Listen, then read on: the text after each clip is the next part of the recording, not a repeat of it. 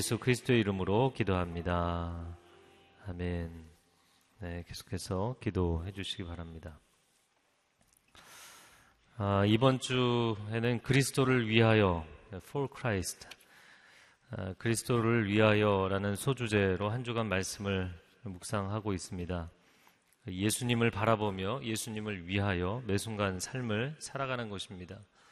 그래서 어제 이주원 목사님 말씀해 주신 것은 그렇게 예수님을 바라보면 아, 소자에게서도 예수님이 보이는 것이죠. 또 오늘 본문의 말씀은 그렇게 예수님을 바라보고 살면 아, 나의 주인을, 나의 리더를 바라보면서도 그 안에서 주님을 보는 것입니다. 아, 그런데 저는 어제 이 말씀을 묵상하면서 22절부터 25절까지 네 절은 종들에게 주인에게 순종하라는 이야기를 하는 것이고요. 그 주인들에게 잘 하라는 이야기는 사장 1절 딱한 절밖에 없어요. 그러니까 좀 분량의 차이가 나잖아요. 어, 그럼 너무 편파적이지 않은가. 네, 성경은 아, 당 시대의 그 노예제를 그냥 묵인하는 것인가. 아니면 인정하는 것인가. 네, 두 가지로 생각해 볼 수 있는데 첫 번째, 골로새 교회의 구성원들을 생각할 필요가 있습니다. 아, 그들 중 상당수가 노예 신분이었기 때문에 그 회중들을 대상으로 하는 메시지의 분량이 많았다는 것이죠. 두 번째는 성경은 체제의 변화보다 영혼의 변화를 추구합니다. 어, 둘이 균형을 이루어야 되지 않느냐라고 이야기할 수 있어요. 근데 참 놀라운 것은 개인이 변하면 시대가 변하고 조직이 변하는 줄로 믿습니다.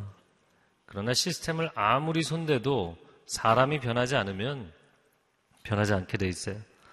사실 한 교회에 종들과 주인이 함께 예배에 참석한다는 것 자체가 그 시대에는 충격적인 일이었습니다. 성경이 갖고 있는 정신, 하나님을 전심전력 사랑하고 내 이웃을 내 몸과 같이 사랑하라. 아, 그것이 세상을 변혁시키는 엄청난 원동력입니다. 오늘날 정치사회 현실을 보면서 아, 안타까운 것은 좌와 우로 각각 치우쳐서 막 정책을 일으키기도 하고 또 시스템을 바꾸기도 하는데 이 사람의 내면의 스피릿이 변하지 않으면 그것으로 세상이 바뀌지 않기 때문이에요. 물론 시스템이나 정책이라는 것은 보다 나은 것이 있습니다. 그러나 그것도 상대적인 것이죠. 근데 아무리 법을 만들고 정책을 만들고 시스템을 바꿔놔도 사람이 변하지 않으면 세상이 변하지 않아요. 그래서 교회에서 사람들의 영적인 변화, 개인 구원, 개인 복음은 증거하고 사회 복음은 전하지 않는다. 이런 이야기들을 하는데 아니요. 진정한 개인 복음, 개인의 변화가 일어나면 사회는 변하게 되어 있습니다. 개인의 변화에 대한 메시지로 가득 차 있지만 사실 이 성경의 사상들이 또 성경의 메시지가 오늘날까지 수많은 시대, 수많은 나라들, 사회들을 변화시키는 엄청난 힘이 되었기 때문입니다. 자, 오늘 본문의 22절 말씀 같이 읽어보겠습니다. 시작. 종들이여 육신의 주인에게 모든 일에 순종하십시오. 사람을 기쁘게 하는 사람들처럼 눈가림만 하지 말고 주를 경외함으로 진실한 마음으로 하십시오. 종들이여 육신의 주인에게 모든 일에 순종하라. 영혼의 주인 되시는 하나님께 순종하라는 것이 아닙니다. 육신의 주인에게 순종하라는 것입니다. 그리고 일부분의 일에만 순종하라는 것이 아닙니다. 모든 일에라고 되어 있어요. 육신의 주인에게 모든 일에 순종하십시오. 아, 이미 우리가 주님께 순종하기로 결단했잖아요. 그런데 나의 영혼의 주인이신 그 주님이 너의 육신의 주인에게 순종하라고 말씀하시면 그 말씀에도 순종해야 되는 것이잖아요. 여러분, 주님의 말씀입니다. 이것을 선포합니다. 여러분의 리더에게 주 안에서 모든 일에 순종하십시오. 가정에서 부모님께, 직장에서 상사에게, 학교에서는 선생님께, 교회에서는 영적 지도자에게 주 안에서 모든 일에 순종하십시오. 이것이 주님의 뜻입니다. 마땅한 존중과 헌신, 충성과 순종을 다 하십시오. 이것이 성경의 말씀이에요. 어, 저는 제 자신을 돌이켜보면 참 순종을 못하던 사람입니다. 생각이 많기 때문에 그 저 나름대로 생각이 많아서 어, 이건 이래서 안 될 것 같고 저건 저래서 안 될 것 같고 어, 제가 한 20여 년 전에 중등부 온누리교 중등부에서 교사하고 팀장을 했었는데 전도사님이 어, 이번 캠프는 이런 식으로 했으면 좋겠다. 그러면은 제 속으로 아니 상황이 그렇지 않은데 선생님들도 상황이 어렵고 아이들도 뭐 별로 원하지 않고 그래서 손 들고 반대하는 거예요. 주로 반대하는 팀장이었어요. 반대 회의 시간에. 그러던 제가 전도사가 된 거예요. 상황이 바뀐 거죠. 제가 지난 20년 동안 온누리교에서 배운 것이 무엇일까? 온누리교에서 물론 뭐 타교회에서는 여러 가지 프로그램도 배워가려고 하고 예배도 배우려고 하고 하지만 저는 딱 한 가지 배운 것이 있다면 순종입니다. 그렇게 안 될 것 같던 일들이 순종하는 충성하는 수많은 사람들을 통해서 이루어지더라고요.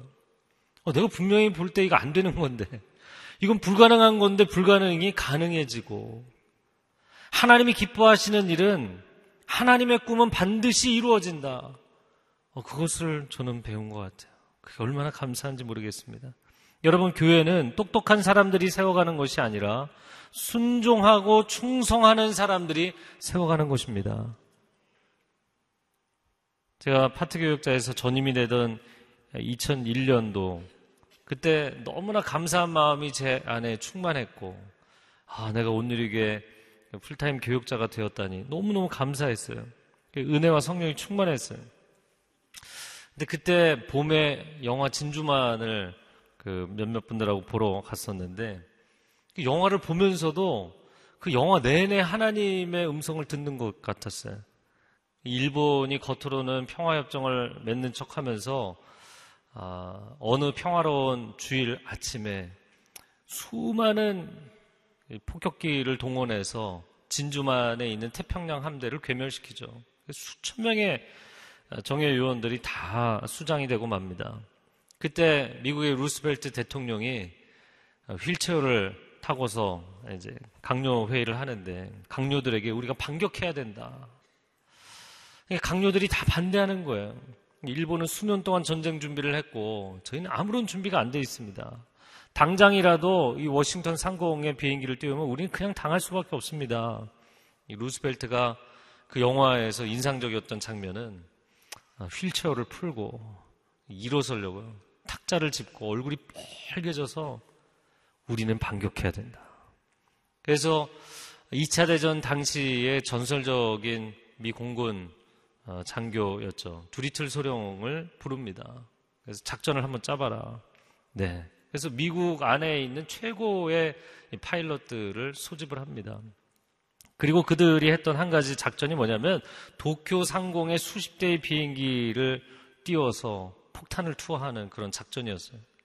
그런데 일본이 띄웠던 뭐 수백 수천 대의 비행기하고는 전투기하고는 비교가 안 되는 숫자고 그렇게 도쿄 상공에 폭탄 몇십 개 떨어뜨린다고 무슨 일이 일어나는 것도 아니잖아요. 아, 그때 정말 미국 안에 있는 최고의 젊은 파일럿들이 모여서 아, 우리가 이 일에 순종하겠다. 그러나 우리가 도대체 이 일을 왜 하는 것이냐? 근데 그 가판 위에서 두리틀 소령이 뒤돌아서서 얘기했던 장면이 생각이 납니다. 아, 우리는 우리가 살아있다는 걸, 미국이 살아있다는 걸 보여줘야 된다. 그래서 어떤 영화 평론가는 미국식 영웅주의다, 뭐 이렇게 평가를 했더라고요. 근데 저는 그 장면을 보면서 그게 하나님의 음성으로 들렸어요. 너무나 충만하게. 사실 젊은 사람들이 그 가능성 있고 소중한 자원들이 폭탄 투하하고 그 다음엔 기름이 부족하기 때문에 불식착해서 다 굉장히 많이 사로잡히고 죽임을 당했어요. 그냥 자기의 목숨을 헌신하는데 그냥 우리가 살아있다는 것을 보여주는 상징적인 일을 위해서 그냥 자기 일생을 불사르는 거였어요. 제가 그 영화를 보면서 그런 다짐을 했습니다. 정말 나의 리더가 내게 시키는 일에 다 순종하겠습니다. 하나님이 내게 시키시는 일 다 순종하겠습니다. 목숨을 걸라면 목숨도 걸겠습니다. 그 일이 상징적인 일일지라도 만약에 선교지 가서 단 한 사람도 구하지 못하고 죽어야 된다면 그래도 죽겠습니다. 그런 마음에 기도를 드렸어요. 아, 그러면서 제가 그때 이제 파워웨이브 중고등부 사역, 청소년 사역에 있었는데, 아, 제 리더가 부도덕한 일을 시키지 않는 한 다 순종하겠습니다. 이런 마음에 기도를 했습니다. 그러면서 정말 열심히 순종했던 것 같아요. 그리고 제 일을 하기 전에 아, 목사님 이렇게 바빠 보이시면 가서 목사님 무슨 일을 도와드릴까요? 그 일 다 해결해 드리고 그리고 밤 10시, 11시가 돼서 제 일 시작하기 시작했던 것 같아요. 어, 한 번은 파워스테이션이라는 집회를 할 때였습니다. 청소년들이 굉장히 많이 모여서 그 집회 참석을 했는데 그때가 이제 전임이 되고 몇 년 지난 때였어요.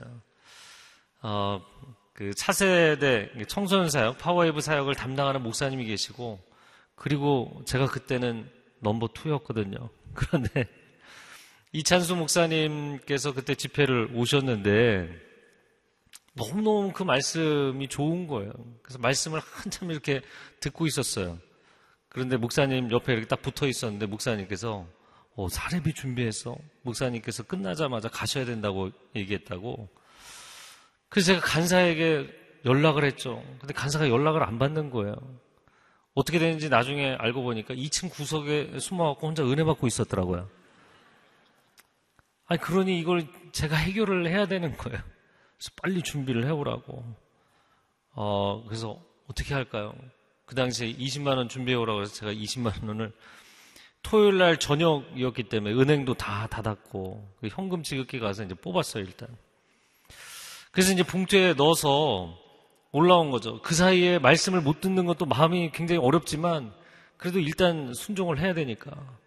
그래서 딱 가져갔어요. 해결된 줄 알았어요. 그런데 목사님 딱 받아 보시더니 두껍다고 수표로 바꿔오라고 그러시더라고요. 네, 알겠습니다. 그리고는 또 말씀을 못 듣고 내려가서 아 근데 토요일 저녁인데 이거 어디서 수표를 바꾸나 보니까 서점도 문을 닫았고 바꿀 데가 없어요. 그 서빙고 그 본당 1층 로비에 서서 제가 하나님께 기도했습니다. 하나님 제게 수표를 주십시오. 수표가 어디 있습니까? 그런 딱 안내실이 보이더라고요. 하나님이 안내실로 가라고 하시더라고요. 안내실로 갔어요. 제가 안내실 집사님에게 상황 설명을 하고 수표가 10만 원짜리 두 장 있으시냐고. 아, 없지. 내가 그런 돈이 어디 있어. 그러시는데 한 집사님이 지나가다가 오시면서 어 제가 있습니다 그러시더라고요. 수표 두 장을 끼워서 하나님께서 주신 거잖아요. 믿으십니까? 저는 하나님 주셨다고 믿어요. 어, 수표 두 장을 끼워서 이렇게 들고 올라가서 드리는데 그 제 마음이 너무너무 기쁜 거예요.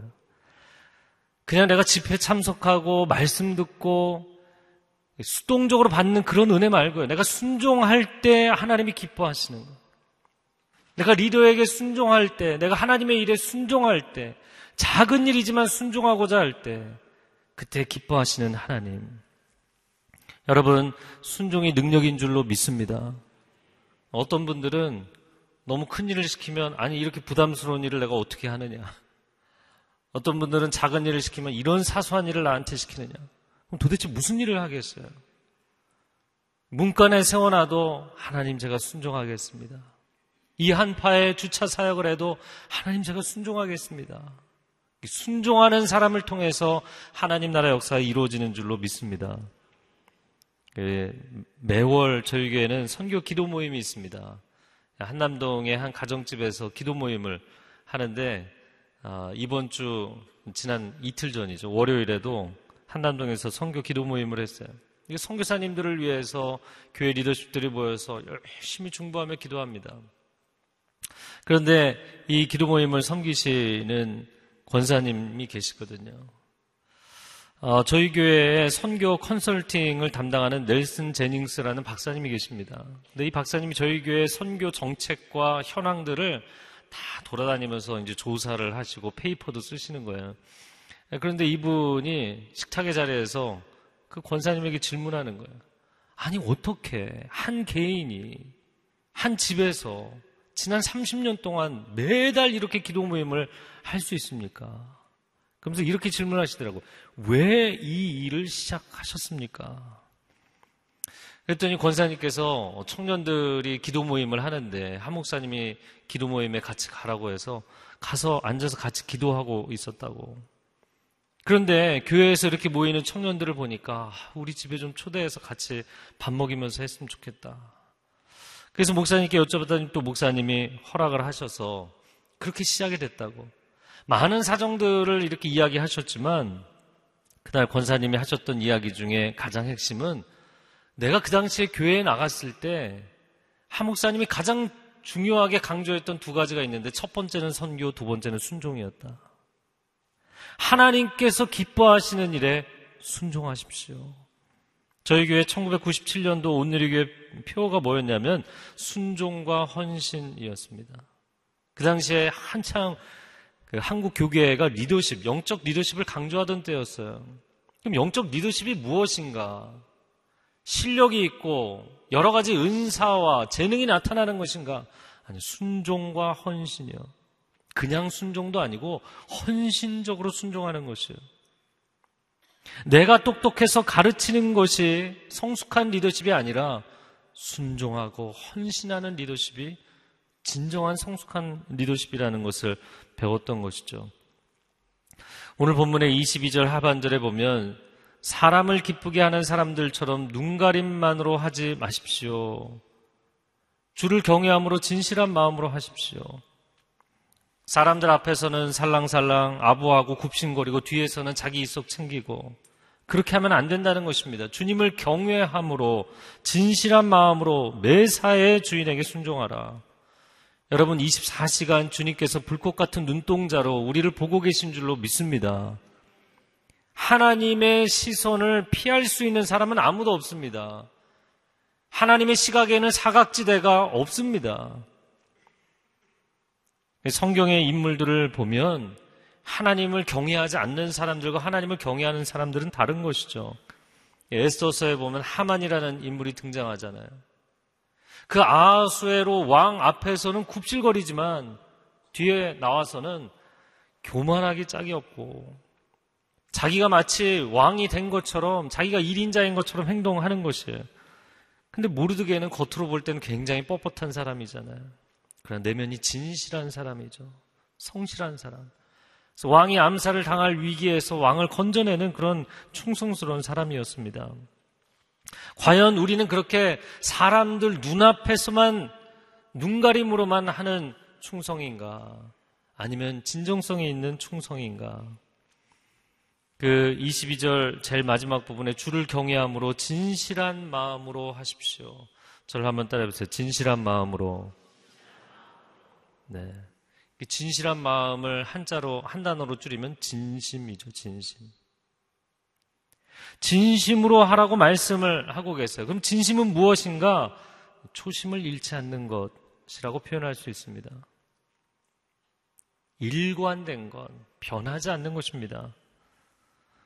어, 지난 주일에 1월 첫 번째 주일에 저 양재에 새로 부임하게 된 교육 전사님들 이 회의에 같이 참석을 했어요. 제가 딱 한 가지 이야기했습니다.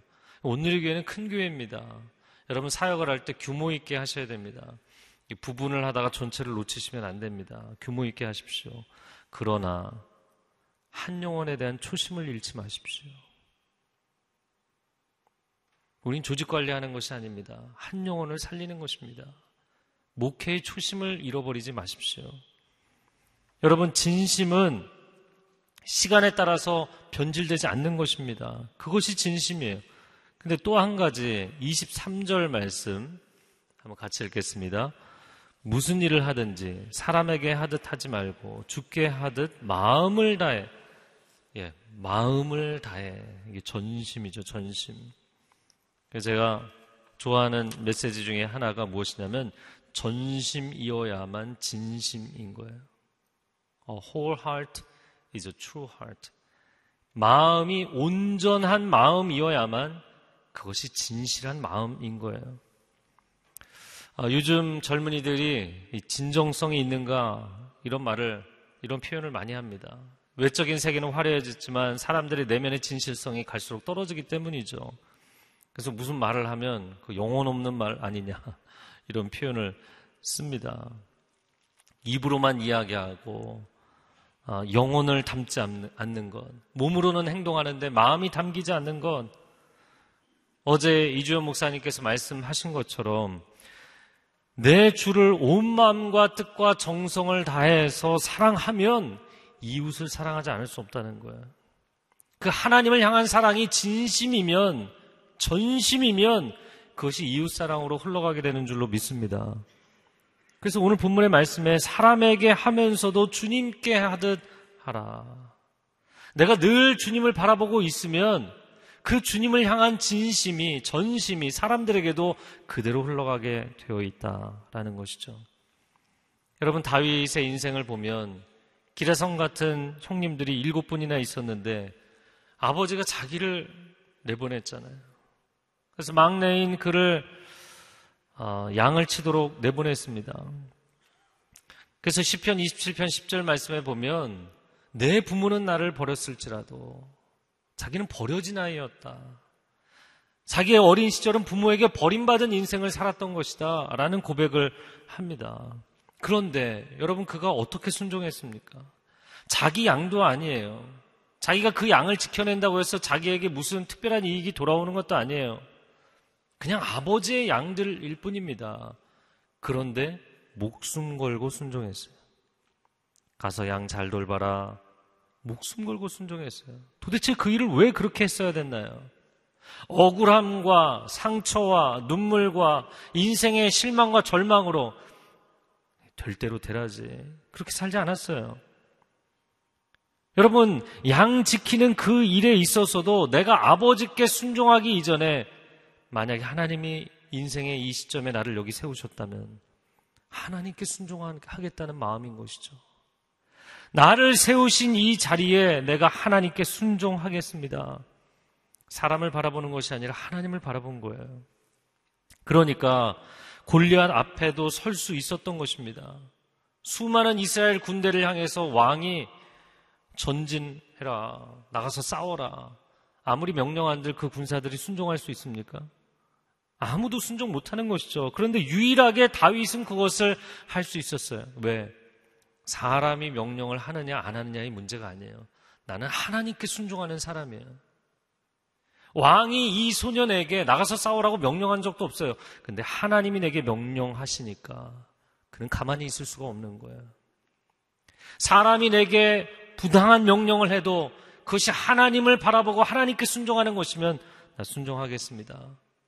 내 목숨을 걸어야 되는 것이라도 내가 하나님께 순종해야 되는 것이면 순종하겠습니다. 월요일에 다리 목사님께서 바라봄의 법칙을 얘기하셨죠. 여러분은 순종을 생각할 때, 섬김을 생각할 때 이 바라봄의 법칙을 꼭 생각하셔야 됩니다. 내가 사람을 바라보고 순종하고 충성하는 것인가? 아니면 하나님을 바라보고 하는 것인가? 사무엘상 3장 1절 상반절 말씀을 같이 읽어보겠습니다. 시작. 엘리 앞에서 여호와를 섬길 때 저는 늘 이 구절을 생각합니다. 우리 모두는 조직 안에 있잖아요. 내 윗분이 계시고 내 동료가 있고 나보다 주니어들이 있잖아요. 그런데 이 아이 사무엘이 어린아이 사무엘이 무슨 힘이 있어요? 엘리 제사장이 시키는 대로 하는 것이죠. 그러나 그가 엘리 앞에서 여호와를 섬겼다. 어린 아이지만 나는 사람을 섬기는 것이 아니라 하나님을 섬기는 것입니다. 이 고백이 명확했다는 거예요. 엘리를 섬기는 것이 아니라 나 하나님을 섬기는 것이고 엘리가 나를 평가하는 것이 아니라 하나님이 나를 평가하시는 것이고 나는 엘리 앞에서 인생을 사는 것이 아니라 하나님 앞에서 인생을 사는 것입니다. 엘리는 어떤 사람이었나요? 영역을 잃은 사람이었죠. 자기 자식들이 부패했는데도 해결하지 않았죠. 그런 엘리를 바라보면 내 영혼도 망가지게 돼 있어요. 그런 하나님을 바라보는 사무엘은 하나님의 사람으로 충만한 사람으로 쓰임받은 줄로 믿습니다. 바라봄의 법칙, 당신이 바라보는 그 대상을 닮아가는 것, 그것이 바라봄의 법칙입니다. 그 며느리가 나를 괴롭히는 시어머니 째려보다가 시어머니 닮는 거잖아요. 우리 가정을 너무나 힘들게 하는 알코올 중독에 빠져서 막 폭력을 휘두르는 그 아버지를 노려보다가 닮아가는 거잖아요. 직장에서 너무나 직원들을 괴롭히는 상사를 향해서 분노에 차서 바라보다가 자기는 더 심한 상사가 되는 것이잖아요. 여러분, 성경이 단순한 개념의 순종과 섬김을 이야기하는 것이 아닙니다. 그 너머에 하나님이 계신 줄로 믿습니다. 우리는 인생을 어떻게 살고 있는가? 매 순간 진심으로, 전심으로 살고 있는가? 일을 할 때 해치우는 식으로 하는가? 관계도 대충대충 하는가? 하나님 맡겨주신 사명, 사역을 할 때도 그냥 그럭저럭 하는가? 요즘 제가 많이 묵상하는 것이요. 인생에 있어서 효율성이 인생의 속도라면 진심은 순도이고 전심은 농도인 거예요. 아, 인생을 효율성으로 살면 안 되고 진정성으로 살아야겠다. 그래서 제가 좀 나이가 들어서 그런 생각이 드는지 모르겠어요. 20, 30대 때는 많은 일을 빠른 시간 안에 하는 걸 굉장히 중요하게 생각했던 것 같아요. 근데 이제 40대 중반을 넘어가니까, 아, 인생은 속도가 아니라 농도로 살아야겠다. 그냥 막 일을 휙휙 해치우는 것이 아니라 매 순간 진정성을 담아서 진심으로 살아내는 것. 말 한마디를 해도 문서 한 장을 써도 한 줄 글을 써도 사람들을 대할 때도 어떤 사람을 대하든지 진정성을 가지고 인생을 살아야만 쌓이는 것이구나. 만약에 우리가 인생을 효율성으로만 살고 진정성이 없으면 그 인생은 쌓이지 않아요.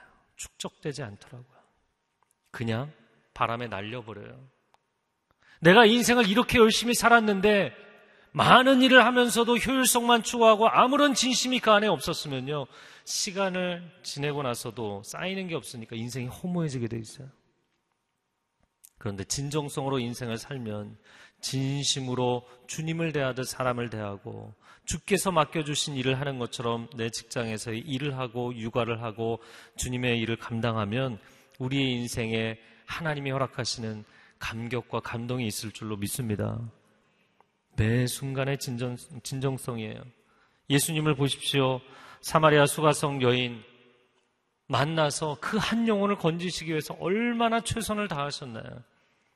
근데 저는 그 요한복음 4장을 볼 때마다 예수님이 그냥 유대지경에서 사역지를 갈릴리 지역으로 옮기시는 이동하시는 일일 뿐이었어요. 특별히 누구를 만나실 필요가 없었어요. 그리고 굳이 요단 강변의 편한 길이 아닌 중부 산악지대로 가실 필요도 없었어요. 그럼에도 불구하고 그 망가진 한 영혼을 건져내시기 위해서 얼마나 최선을 다하셨나요? 예수님을 보면 사복음서의 예수님은 정말 매 순간 단 한 사람을 대하셔도 진심을 다하셨어요. 우리는 그렇게 인생을 살고 있는가?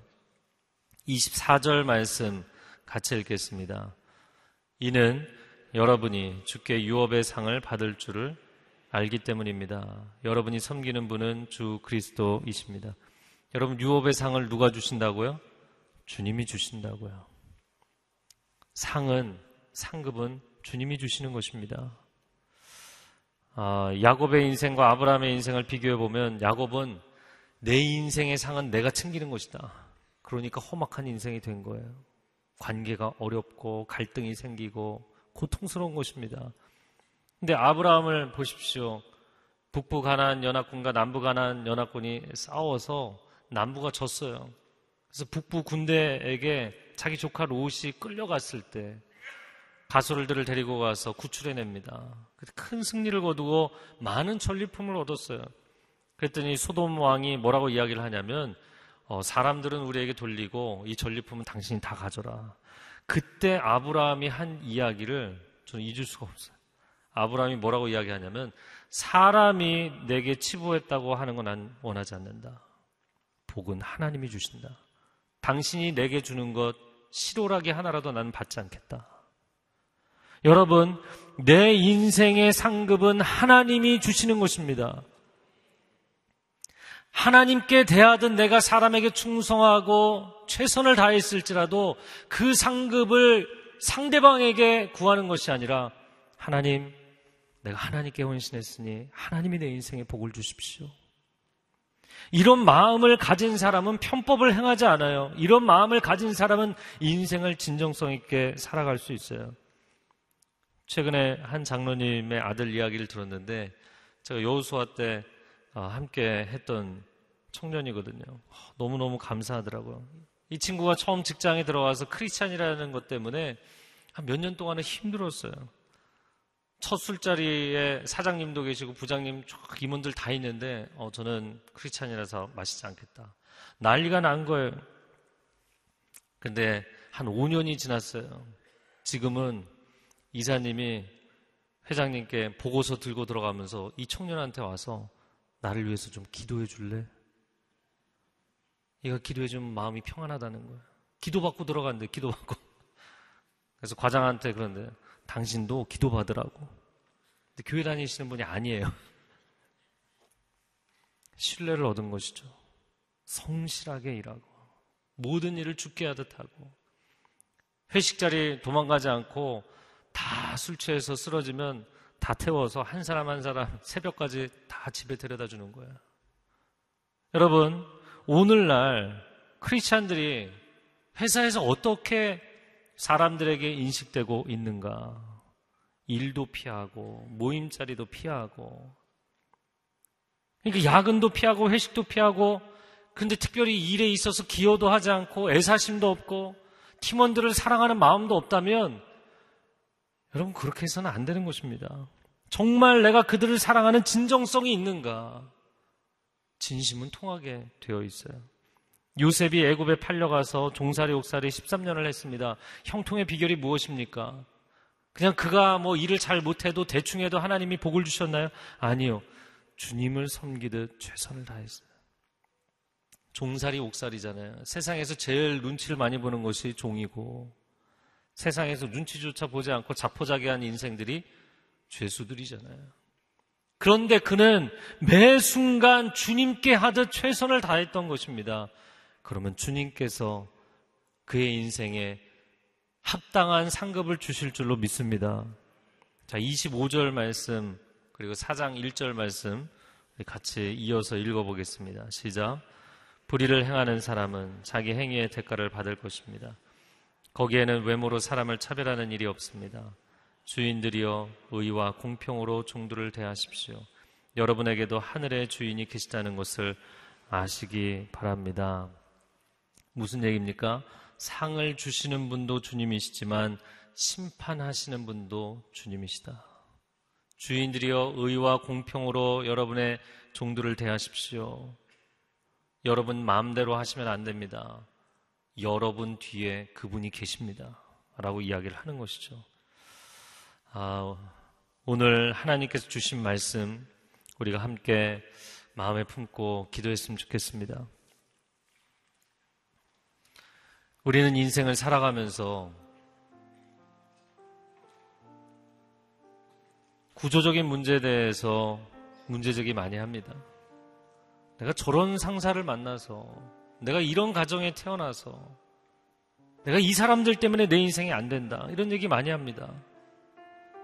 우리는 성경에 요셉도 좋아하고 다윗도 좋아하고 다니엘도 좋아하고 사무엘도 좋아하고 다 좋아하는데 왜 우리는 사람만 쳐다보고 있습니까? 왜 우리는 겉으로 보이는 것만 바라보고 있습니까? 주님을 섬기듯 섬기십시오. 주님께 순종하듯 순종하십시오. 진정으로 사랑하십시오. 진심으로 살아가십시오. 나는 교회에 와서 예배 드릴 때만 진심이고 세상에 살아갈 때는 그냥 해야 될 역할만 마치고 나는 언제든지 떠난다. 아니요. 여러분의 삶의 현장에서 진심으로 살아가십시오. 사랑하십시오. 충성하십시오. 최선을 다하십시오. 사람들의 마음이 감동할 때까지 그 조직이 변화될 때까지 하나님이 보낸 선교사로 거기서 헌신하십시오. 이 시간 우리 두 손을 주님 앞에 올려드리고 주여 한번 외치고 통성으로 기도하겠습니다. 주여, 오 사랑하는 주님, 우리를 향한 그 주님의 음성을 듣기를 원합니다. 주님의 마음을 알기를 원합니다. 모든 일에 모든 사람에게 주님을 섬기듯 주님을 대하듯 하라고 말씀하십니다. 오 주님, 우리는 삶의 자리에서 세상 사람들과 안 믿는 사람들과 때로는 우리를 오해하고 괴롭히고 어렵게 하는 사람들과 대할 때 그 만남의 자리는 최소화시키고 하나님 그 자리를 피하려고 할 때가 너무나 많았습니다. 그러나 주님 말씀하십니다. 주인을 섬기되 모든 일에 순종하라. 모든 일에 죽게 대하듯 섬기라 말씀하십니다. 오 주님 우리의 마음 가운데 새로운 변화가 있게 하시고 결단이 있게 하여 주옵소서. 매사에 주님을 섬기듯 섬기는 하나님의 사람들 되게 하여 주옵소서. 사랑하는 주님, 우리는 삶의 현장을 최소화시키고 주님께 나와 엎드려 기도하기만 하면 내 삶의 자리들이, 환경이, 사람들이 변하기를 원했던 때가 너무나 많았습니다. 아닙니다, 주님. 삶의 그 현장도 부르심의 자리인 줄로 믿습니다. 충성을 다하고 진정성 있게 사람들을 사랑하고 진심으로 내가 속해 있는 회사, 내 가정, 부모님, 아직 안 믿는 내 형제 자매들도 사랑하고 섬길 때 주님의 놀라운 사랑의 역사, 은혜의 역사가 나를 통해 흘러가는 귀한 한 해가 되게 하여 주옵소서. 주님의 인도하심을 구하며 예수 그리스도의 이름으로 기도합니다. 요 그 위에 더 멀리 더 가.